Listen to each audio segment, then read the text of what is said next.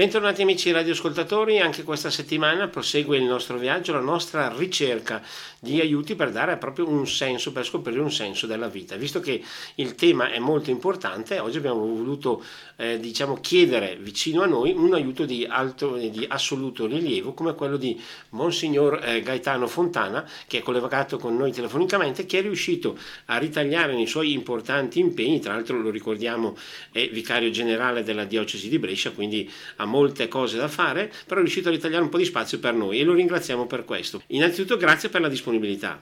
Assolutamente, grazie a voi di questa chiamata. Ecco, noi appunto volevamo chiedere il suo aiuto per cercare di capire un po' meglio, di guardarci un po' intorno e tentare un po' di scoprire in quale direzione impostare il nostro cammino della vita. Nella società attuale si fa di tutto di più, si racconta l'uomo è sempre più indipendente, ma com'è la situazione invece di questo uomo che può avere ancora un rapporto con la fede? La fede può essere ancora un aiuto importante per l'uomo del giorno d'oggi? Certamente, anche se uno può dire, essendo prete, devi per forza parlare in questo modo, ma parlo da uomo, da credente, e con gioia nel mio essere anche prete certamente, però sono sempre più convinto anche nella mia esperienza personale che la fede non solo è importante ma è centrale per una vita piena, e questo non per nascondere i problemi della vita o per superarli il meglio possibile, ma perché dà significato alla vita stessa, la fede come realtà che dice una relazione possibile e assolutamente indispensabile con Dio, che nella fede cristiana è il Dio della vita, è il creatore e padre della nostra esistenza, e nel sentire che la vita ha senso perché siamo in una relazione con Dio e con gli altri, in maniera di fraternità e di figliolanza tra di noi. Ecco, in questo senso, guardandoci intorno, spesso si parla di questo uomo che vorrebbe essere quasi autonomo, invece probabilmente si riesce a capire che da solo, esclusivamente da solo, l'uomo non può fare tutto. Sì, anche un'esperienza della nostra vita è quello che dice l'impossibilità di vivere da soli. L'esperienza drammatica del lockdown o della pandemia dell'origine, non siamo fuori dalla pandemia come sappiamo bene, però siamo dall'esperienza passata, noi abbiamo fatto l'esperienza concreta di da soli non possiamo vivere, perché ci deve essere una interrelazione tra di noi anche a livello umano che è necessaria per poter vivere, perché non siamo delle monadi ma siamo persone in relazione con gli altri nella nostra vita, perché si è una vita. In questa relazione che noi abbiamo con gli altri si sente anche spesso dire una frase che a me colpisce tutte le volte in modo particolare: adesso siamo nel XX secolo, bisogna cambiare. La mia domanda e il mio dubbio sono sempre questi: ma aggiornarsi, evolversi è sicuramente importante, ma non ci sono dei valori invece che rimangono immutabili, ai quali noi possiamo invece attaccarci? Certo, i valori ci sono e facciamo finta di non vederli o di non sentirli nella nostra vita come indispensabili per un cammino anche sociale tra di noi. Però penso che al di là dell'importanza dei valori, che questa è una conseguenza di vivere in pienezza, in serenità, in equilibrio la propria vita, ma lo vediamo proprio nel nostro essere creature, nella nostra fragilità, che noi non possiamo vivere da soli, e più noi abbiamo relazioni belle e buone con le persone, con il mondo, con il creato, con l'universo, più noi staremo bene e potremo aiutare a vivere bene. Il fatto stesso che noi siamo fatti, questo parlo da credente, fatti immagine e somiglianza di Dio. Quando Dio crea l'uomo, e siamo al capitolo primo della Genesi, Dio dice facciamo l'uomo a nostra immagine e somiglianza. Siamo fatti immagine e somiglianza di Dio. L'uomo è colui, e dico l'uomo nel senso dell'umanità, non del maschio, ma l'uomo e l'umanità è la realtà che dice presenza di persone che solo vivendo la relazione possono vivere, altrimenti si sopravvive e si vive una vita capace di portare tante cose importanti, ma che poi alla fine ci sfuggono di mano. Il mistero della morte ce lo dice alla grande su questa realtà qua. dove tutti noi possiamo avere, ma a un certo punto non siamo eterni. E questo è segno anche del nostro limite, della nostra creaturalità. Mentre in relazione con l'altro si va a superare ogni possibilità di una esperienza di comunione che dice appunto Sofia è il mistero di Dio Trinità. Il mistero di Dio Trinità dice il mistero di comunione, di amore. Dio è amore perché Padre, Figlio e Spirito Santo in una relazione intima tra di loro, essendo io fatto immagine e somiglianza di Dio, io sto bene quando amo, quando posso amare, quando mi sento amato. Questo è il mistero della comunione che portiamo intrinseco nella nostra vita, anche nel nostro intimo. Ha toccato prima un tasto, la relazione con gli altri, ma in quale direzione deve essere spesa questa direzione, questa relazione con gli altri? La relazione con gli altri deve essere uno stile di vita, una scelta di vita, dove io devo cogliere che con l'altro vivo e più mi dono all'altro, più vivo bene, più scopro il bene perché respiro, uso il mio termine, l'ossigeno dell'amore che mi dà quella potenza alle mie cellule, non solo nel fisico ma nell'anima, che mi permettono di essere sereno. Quante persone sono un musone al giorno d'oggi? Perché si è tristi, perché si ha il muso? Perché la nostra vita non riusciamo a coglierla nella pienezza, perché tante volte il nostro egoismo, il nostro egocentrismo ci dicono invece una incapacità di poter metterci in questa relazione bella e buona con chi ci sta accanto, con chi incontriamo, perché ognuno pensa a se stesso e questa autoreferenzialità ci porta a non creare relazioni di estroflessione del nostro io per essere io e un tu che costruiamo con un noi e col noi che noi viviamo, non con io o tu. Abbiamo sfiorato il tasto prima dai valori. Adesso mi capita anche di pensare, di vedere, di sentire che molti valori che per noi sono sempre stati una tradizione, un punto di riferimento importante, non solo vengono messi in discussione, ma vengono anche considerati come parte di un passato. Chi crede, il credente, cosa può rispondere a queste, affermazioni? Faccio un esempio, uno per caso, ma proprio perché è un esempio particolarmente significativo. Quando parliamo della famiglia, oppure di situazioni di questo genere, cosa possiamo dire noi come credenti o cosa dobbiamo dire soprattutto come credenti? Sì, mi fermo a quello che stava dicendo lei sulla famiglia. La famiglia è quella realtà che dice spirito di comunione. Una famiglia è famiglia quando un uomo e una donna si amano e in questa relazione di dono reciproco fanno la famiglia. E in questo dono, se la provvidenza di Dio lo permette, si donano al mondo dei figli e insieme si è famiglia. Questo un po' è un valore della famiglia che è sempre un valore che non finirà mai. Ma non perché si è fermi a un passato, ma si vive un'esperienza di relazione importante. Adesso molti sembra invece che si ispirino a una pseudo libertà nel dire finché va una certa cosa io seguo quella direzione lì, poi devo essere libero assolutamente di fare tutto quello che desidero. Mi sembra che sia un discorso un po' fine a se stesso, un po' egoistico se vogliamo definirlo così. Assolutamente sì, sono d'accordo. Se lei ci pensa bene, quando dico io fino a quando voglio bene faccio famiglia e poi decido di fare quello che voglio io, viene una domanda spontanea. Quando uno pensa così, cosa ha al centro della sua vita? E proprio io. Perché io penso, io voglio e io faccio, no? E questo è il fatto. Mentre invece il valore della famiglia in sé dice un pensare non a me prima di tutto, ma al bene dell'altro. Nel senso non si può più parlare di io ma di noi in questo caso, quindi. Certo, esatto. Che poi non è questione di linguaggio, ma anche il linguaggio stesso lo dice. Parlare di io o tu dicono l'identità di una persona.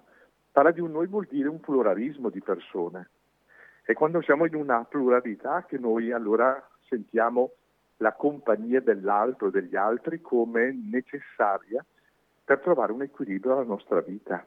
In questo senso abbiamo detto la capacità di avere un'idea, ma la Chiesa è in grado in questo momento di far risuonare la sua voce, anche quando è diciamo un po' scottante tra virgolette alla società moderna? Ma la Chiesa sta facendo quello che può, anche dopo dobbiamo intenderci, perché la Chiesa, se la intendiamo come la gerarchia, quindi preti, vescovi, papa, è una cosa, ma se quando io per Chiesa intendo invece tutto il popolo di Dio che si mette in una testimonianza di vita, siamo noi che dobbiamo imparare come Chiesa a dare una testimonianza che la famiglia, la relazione con l'altro è qualcosa di talmente bello che è il valore più importante che mi aiuta a dare un significato profondo alla vita, e un significato che dice anche, ripeto, bellezza del vivere.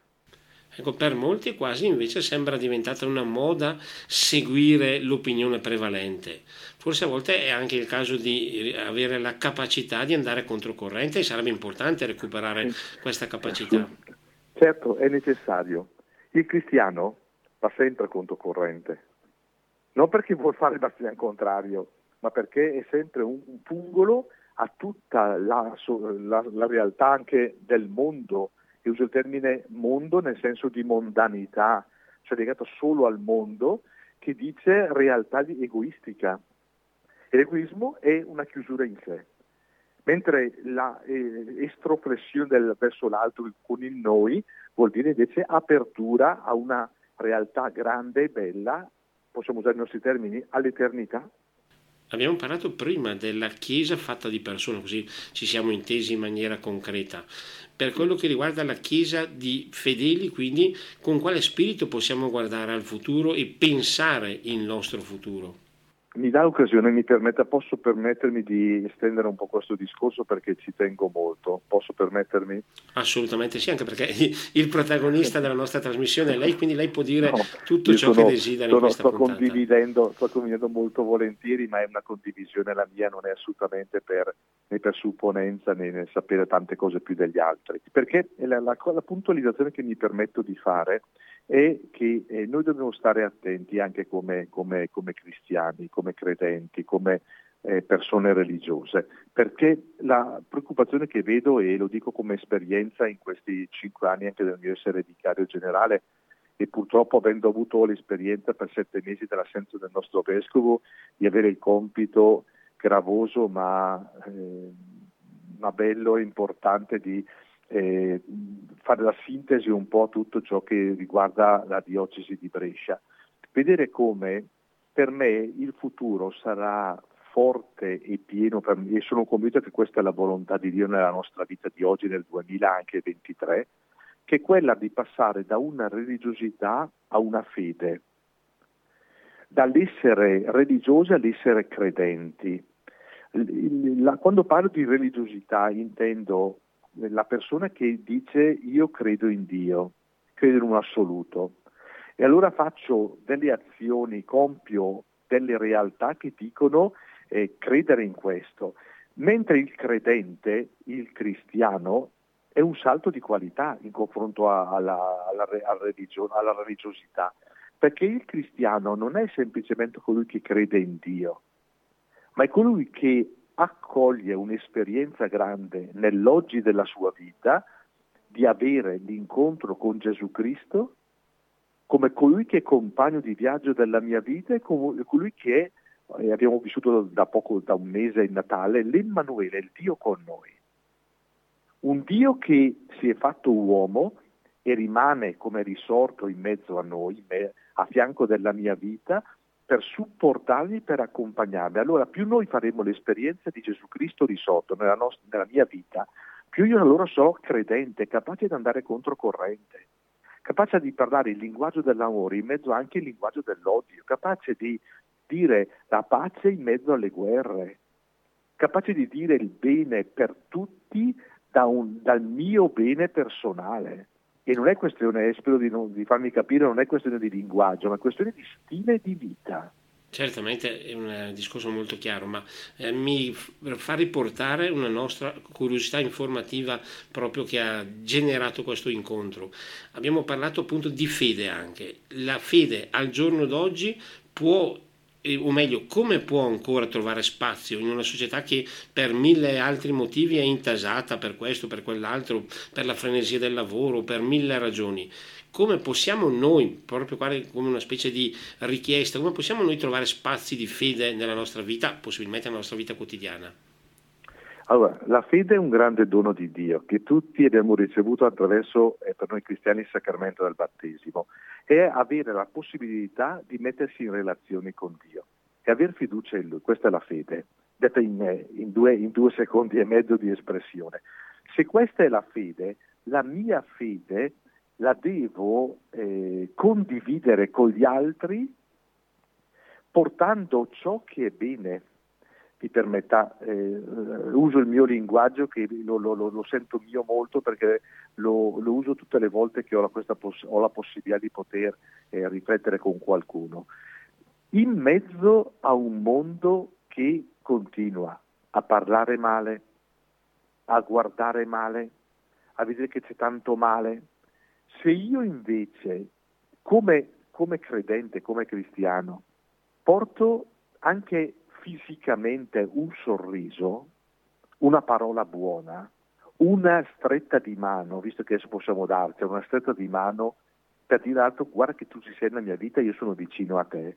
Questo è parlare un linguaggio della fede, questo è trasmettere la fede e condividerla, perché il cristiano non fa la teoria della vita, ma vive la vita come dono e nell'altro vede il dono. Non so se sono riuscito a spiegarvi. No, certamente, molto comprensibile e chiaro. Ci stiamo avvicinando alla prima pausa di questa nostra puntata. Io ne approfitterei, visto che lei ha sollevato questo tasto, anche di questo periodo nel quale ha avuto l'esperienza di vicario generale qui della diocesi di Brescia. Ce la può così descrivere, oppure ricordare in qualche minuto, così anche noi siamo partecipi di quello che è stato questo impegno davvero straordinario per lei? In poche battute non è molto facile, ma la dico in una battuta. Proprio in questi giorni ho avuto la gioia, perché visto che ho la grazia anche di evitare a fianco del vescovo di condividere con lui quello che adesso dirò a lei e a tutti voi che ascoltate questa conversazione. La mia esperienza personale mi fa dire che Dio è grande, perché in questi 6 mesi, per volontà del nostro vescovo che mi ha dato questa responsabilità a nome suo di essere punto di riferimento per la diocesi, io ho sentito veramente che non stavo io né parlando né pensando né agendo, ma la grazia di Dio non mi ha mai abbandonato e ha fatto tutto lei. Ha ragione San Paolo quando dice nella sua lettera: ho faticato non io, ma la grazia del Signore che era in me. Io mi sono sentito molto accompagnato solo dalla forza di Dio. Se guardassi le mie forze non avrei assolutamente sopportato questo peso importante, ma quello che ho fatto l'ho solo perché il Signore è grande, non per i miei meriti. Quindi bisogna lodare solo il Signore e dare lo spazio a Lui. Più uno si fida, questa è la fede, più uno si fida del Signore, dice il libro del Siracide del capitolo 2, più uno si fida di Dio, Dio non lo delude mai. Bisogna mettersi nelle sue mani e dire: Signore, sono in te. Allora poi si vedono i miracoli. Certamente, anche questo è molto importante, è una riflessione che tra l'altro ci ha condotti alla prima pausa di questa nostra puntata, per cui noi ora restituiamo la linea alla regia, spazio musicale, poi torneremo in diretta per proseguire questo nostro incontro in compagnia di Monsignor Gaetano Fontana. Linea alla regia. E torniamo in diretta, torniamo alle parole, torniamo al piacevole e interessantissimo incontro con Monsignor Gaetano Fontana, che ringrazio ancora per averci dato del suo tempo prezioso. Visto che abbiamo concluso la prima parte con alcune citazioni, a me piacerebbe riprendere questa nostra chiacchierata con altri esempi che ci giungono appunto dalle Sacre Scritture. Quando si viene a dire che, io cerco di parafrasare un po' la situazione, comunque, che la Chiesa non può perdere sale, oppure non può essere come una lucerna che viene messa sotto il moggio. In questo caso noi riusciamo a dare questo nostro esempio alla comunità attuale? E questo dipende dalla nostra libertà come credenti. Noi dobbiamo, meglio, in forza anche del nostro battesimo, essere persone che diventano testimoni della nostra esperienza di un Dio che non è un Dio lontano, ma un Dio che è vicino. Quindi la nostra testimonianza è necessaria e noi dobbiamo, mi permetta tra virgolette, scandalizzare il mondo di oggi. Gesù l'ha detto anche nel Vangelo di Giovanni, nel discorso di addio che l'Evangelista fa al capitolo 19, quando dice, fra questa preghiera sacerdotale Gesù, o Padre, che siano una cosa sola, perché il mondo creda. E quando noi come cristiani andremo d'accordo, ci vorremo bene, che noi saremo testimoni di un Dio che è amore. Allora dipende da noi, dalla nostra libertà, accogliere o non vivere questa testimonianza. La volontà di Dio è solo quella che le persone vivano bene. Ora, noi dobbiamo scandalizzare nel volerci bene nonostante tutto, nonostante i nostri limiti, ma appunto anche nei limiti, io accolgo i miei limiti, li affido alla misericordia del Signore e voglio bene all'altro per quello che è, come, non come vorrei io, non come io avrei bisogno, ma accoglierlo per quello che è, com'è.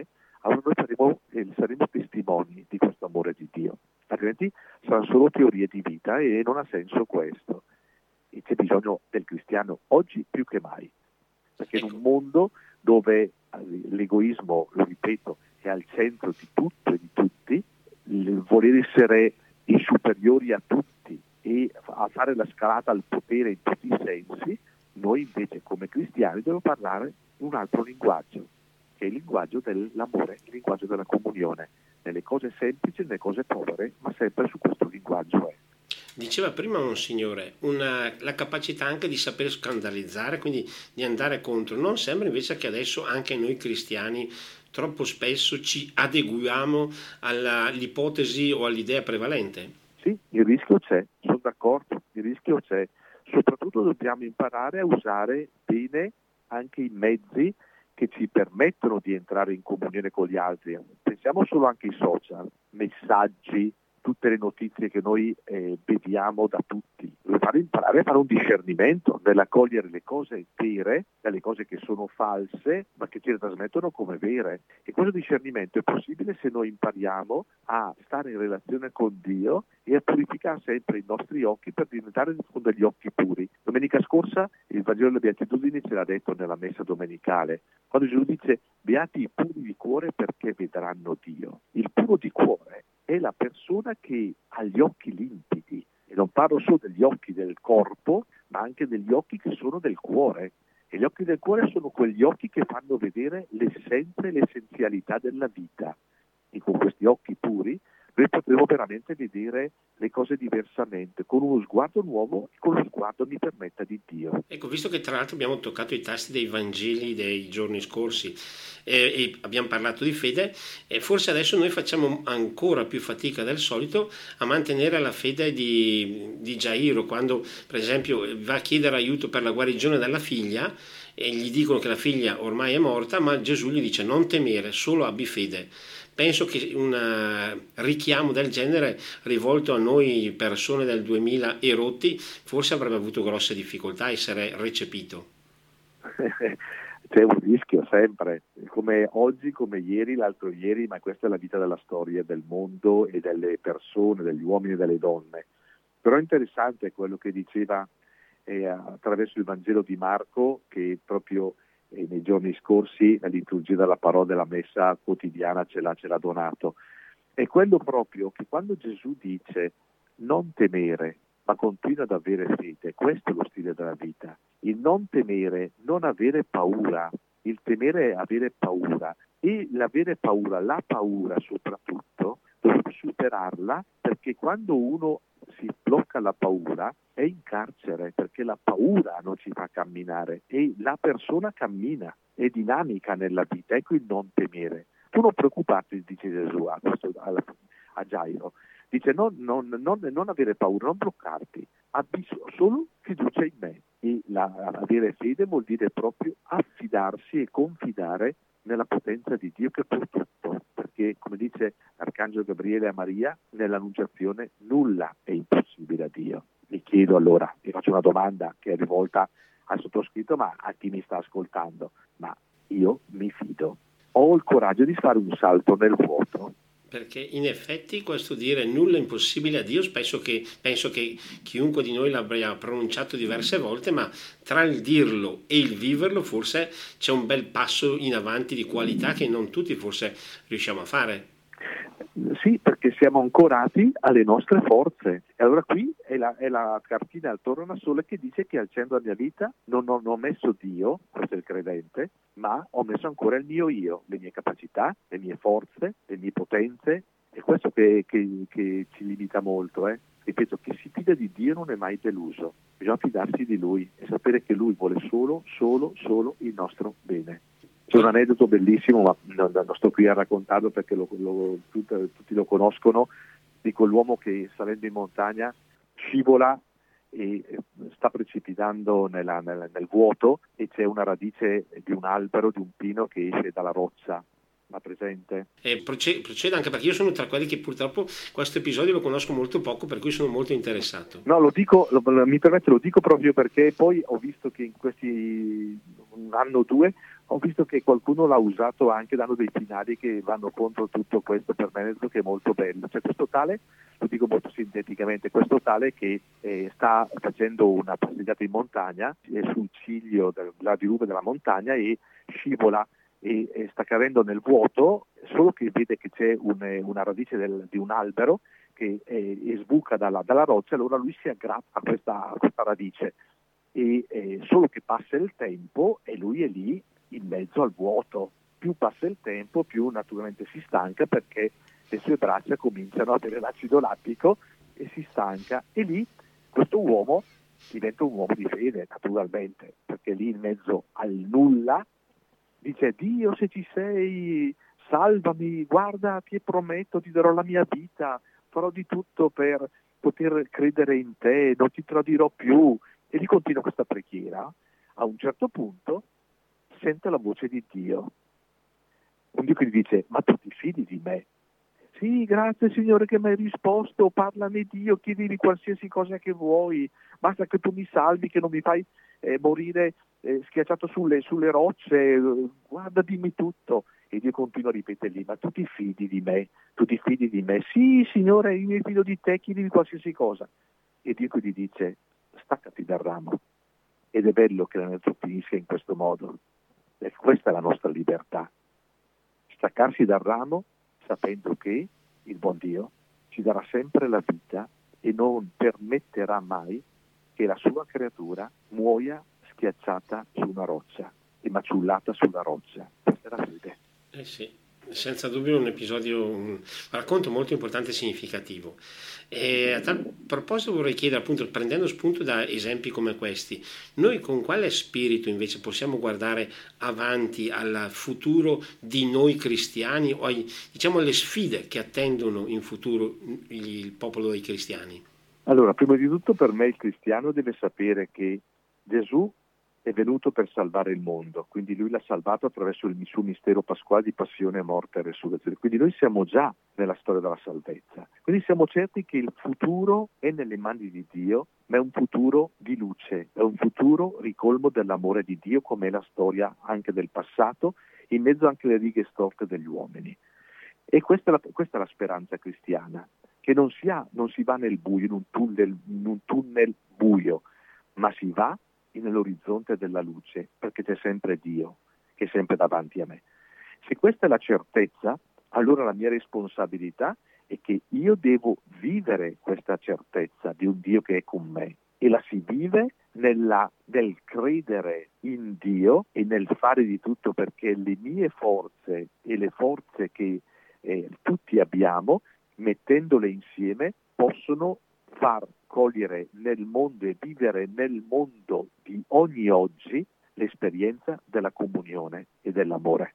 Allora io diventerò testimone di un possibile futuro che non è in mano al caos, e non devo diventare ansioso di un futuro che oddio cosa succede, ma dire: Signore, tu ci sei, aiutami tu, mi affido a te, mi impegno io con tutte le mie capacità, con tutti i doni che mi hai dato.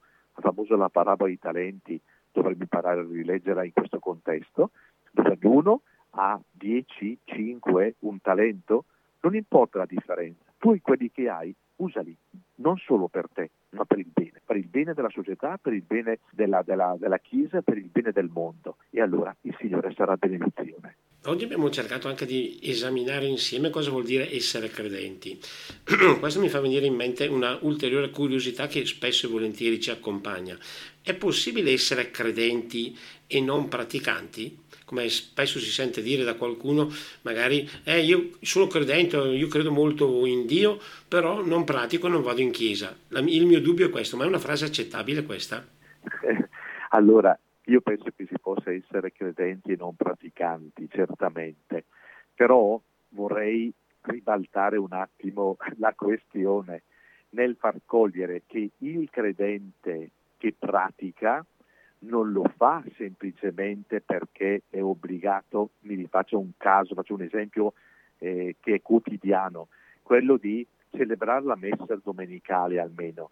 Io non vado a messa, ma vado a celebrare l'Eucaristia domenicale perché ho la gioia di incontrare il Signore che si dona nella sua parola e nel suo corpo, nel suo sangue, diventando in me potenza perché io possa vivere dal lunedì alla domenica successiva con la sua forza tutta la vita di ogni giorno, portando anche la mia croce quotidiana, portando la bellezza della nostra vita e del nostro essere. Allora, l'essere praticanti non è semplicemente praticare qualcosa, ma dare spazio a Dio, e più io do spazio al Signore, più diventerò credente. Quindi è una 1000 marce in più per essere più credente. Poi nella libertà uno può essere credente e non praticante, ma io che pratico mi sento più graziato dal Signore, sono felice, e questa sarà la testimonianza che farà capire anche le nuove generazioni che anche i sacramenti sono grandi doni, non sono obblighi,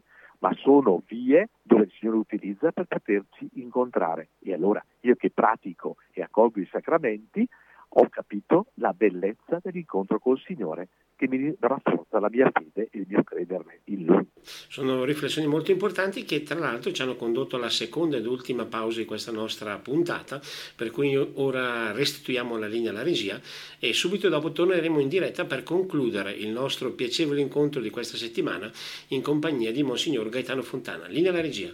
E torniamo in diretta, siamo nella parte conclusiva del nostro incontro con Monsignor Gaetano Fontana. Abbiamo rapidamente, perché come diceva giustamente lui ci sarebbe stato tanto da parlare, ma abbiamo sfiorato anche il tasto dei suoi impegni e della sua attività, e questo mi ha fatto venire in mente l'ennesima curiosità di questa nostra occasione, di questa nostra puntata. C'è molta differenza tra gli impegni che lei aveva per esempio con la parrocchia di Montichiari e con quelli che poi le sono stati affidati in un secondo tempo e che sono attualmente in carico suo? Sì, devo dirlo, sono proprio radicalmente diversi. È un servizio che sto facendo alla Chiesa di Brescia molto diverso da quello che ho fatto fino a 5 anni fa, avendo fatto l'esperienza sempre di una pastorale ordinaria. Sono servizi completamente diversi, però nel mio essere prete sono servizi sempre per la Chiesa e nella Chiesa. Sono radicalmente cose diverse perché l'orizzonte è completamente diverso, il servizio è diverso, però siamo semplicemente servi. E nel mio essere semplicemente servo, nell'obbedienza al Vescovo che mi ha chiamato a questo incarico nella Chiesa di Brescia in questi anni, lo faccio come servizio. Non perché sono il più bravo, ma non lo so perché. Non ho mai capito il perché, ma lo faccio e lo vivo come servizio, e quindi quel poco che sono e quei miei limiti che ho, però li metto a servizio del bene della Chiesa e del popolo di Dio, della diocesi di Brescia e del Vescovo naturalmente, che sono semplicemente al suo fianco perché il vescovo è il pastore. Certo. A livello personale, altra curiosità appunto un po' particolare, le è mai capitato di avere in questo caso, in questo passaggio, una sorta anche di possibile mancanza dei rapporti con una comunità parrocchiale, con persone proprio direttamente con le quali si è in contatto quasi giorno per giorno, come succedeva appunto in una comunità come quella di Montichiari? Certamente la mancanza si sente, anche perché nella mia personalità, per chi mi conosce, sono proprio la persona che ci crede pienamente nei rapporti anche personali e anche nella relazione personale. Però ci sono momenti e momenti della vita. In questo momento sono chiamato dalla provvidenza di Dio a vivere una relazione diversa da come la vivevo prima, come curato in precedenza e come parroco negli ultimi anni della mia esperienza. E adesso la vivo in una relazione tra me e il Vescovo in maniera forte, con i vicari episcopali, con il popolo di Dio che ogni giorno e ogni domenica vedo diverso, perché girando nelle varie parrocchie, ogni parrocchia è una parrocchia diversa, però anche col poco tempo che riesco a vivere con le persone, con i miei confratelli sacerdoti, con i laici, con le persone consacrate, instauro relazioni che sono diverse da quando uno è parroco. Però la vita è fatta così, bisogna cambiare. E come dicevamo prima, a volte a cambiare, ma anche con la fiducia in Dio, che questo è il risultato che possiamo trarre da questa nostra puntata. Esatto, io solo la fede in Dio fa fare tutto questo. Se fosse solo per la mia umanità sceglierei altro, ma mi sento solo strumento nelle mani di Dio. Povero strumento, ma lui rende forte anche ciò che è la mia debolezza. Perfetto, Monsignore, visto che abbiamo, tra virgolette, sfruttato il tempo a sua disposizione, direi di farlo proprio fino all'ultimo secondo e chiedere quasi una sorta a lei di saluto conclusivo di questa nostra puntata. E anche da quello che lei ci ha detto, su quali basi possiamo appunto appoggiare la nostra fiducia di gente in cammino, di gente che, come dice la nostra trasmissione, è in cerca del senso della vita. Io direi che la prima cosa è avere davvero tanta, tanta fiducia in un Dio che è provvidenza. E la seconda, vorrei chiedere un grande regalo a tutti, che è il regalo che ci facciamo vicendevolmente, lo facciamo al mondo, di essere uomini e donne, uso due parole che a me piacciono tanto, essere uomini e donne benevolenti e benedicenti, che vogliono il bene e dicono sempre bene, portando la benevolenza e la benedizione del Signore. Se noi più siamo persone benevolenti e benedicenti, più riusciremo a dare senso alla vita di tutti, e quando ci incontrerà qualcuno ci dirà: sono felice di averti incontrato. E penso che sia il regalo e la carezza più bella che ci fa il Signore, attraverso le persone che ci accolgono e ci capiscono come doni del Signore. E noi speriamo di avere la forza di riuscire a mettere in pratica il compito splendido che lei ci ha appena assegnato, e la ringraziamo ancora una volta per essere stato qui con noi in questa nostra puntata. Grazie a lei e grazie a tutti voi. Che il Signore ci benedica tutti. Ne approfittiamo, lo speriamo vivamente. Ringraziamo quindi Monsignor Gaetano Fontana per essere stato qui con noi, e davvero ringraziamo anche tutti quelli che ci hanno accompagnato in questa nostra puntata. A voi tutti l'appuntamento è la risentirci alla prossima settimana, e buon proseguimento di giornata.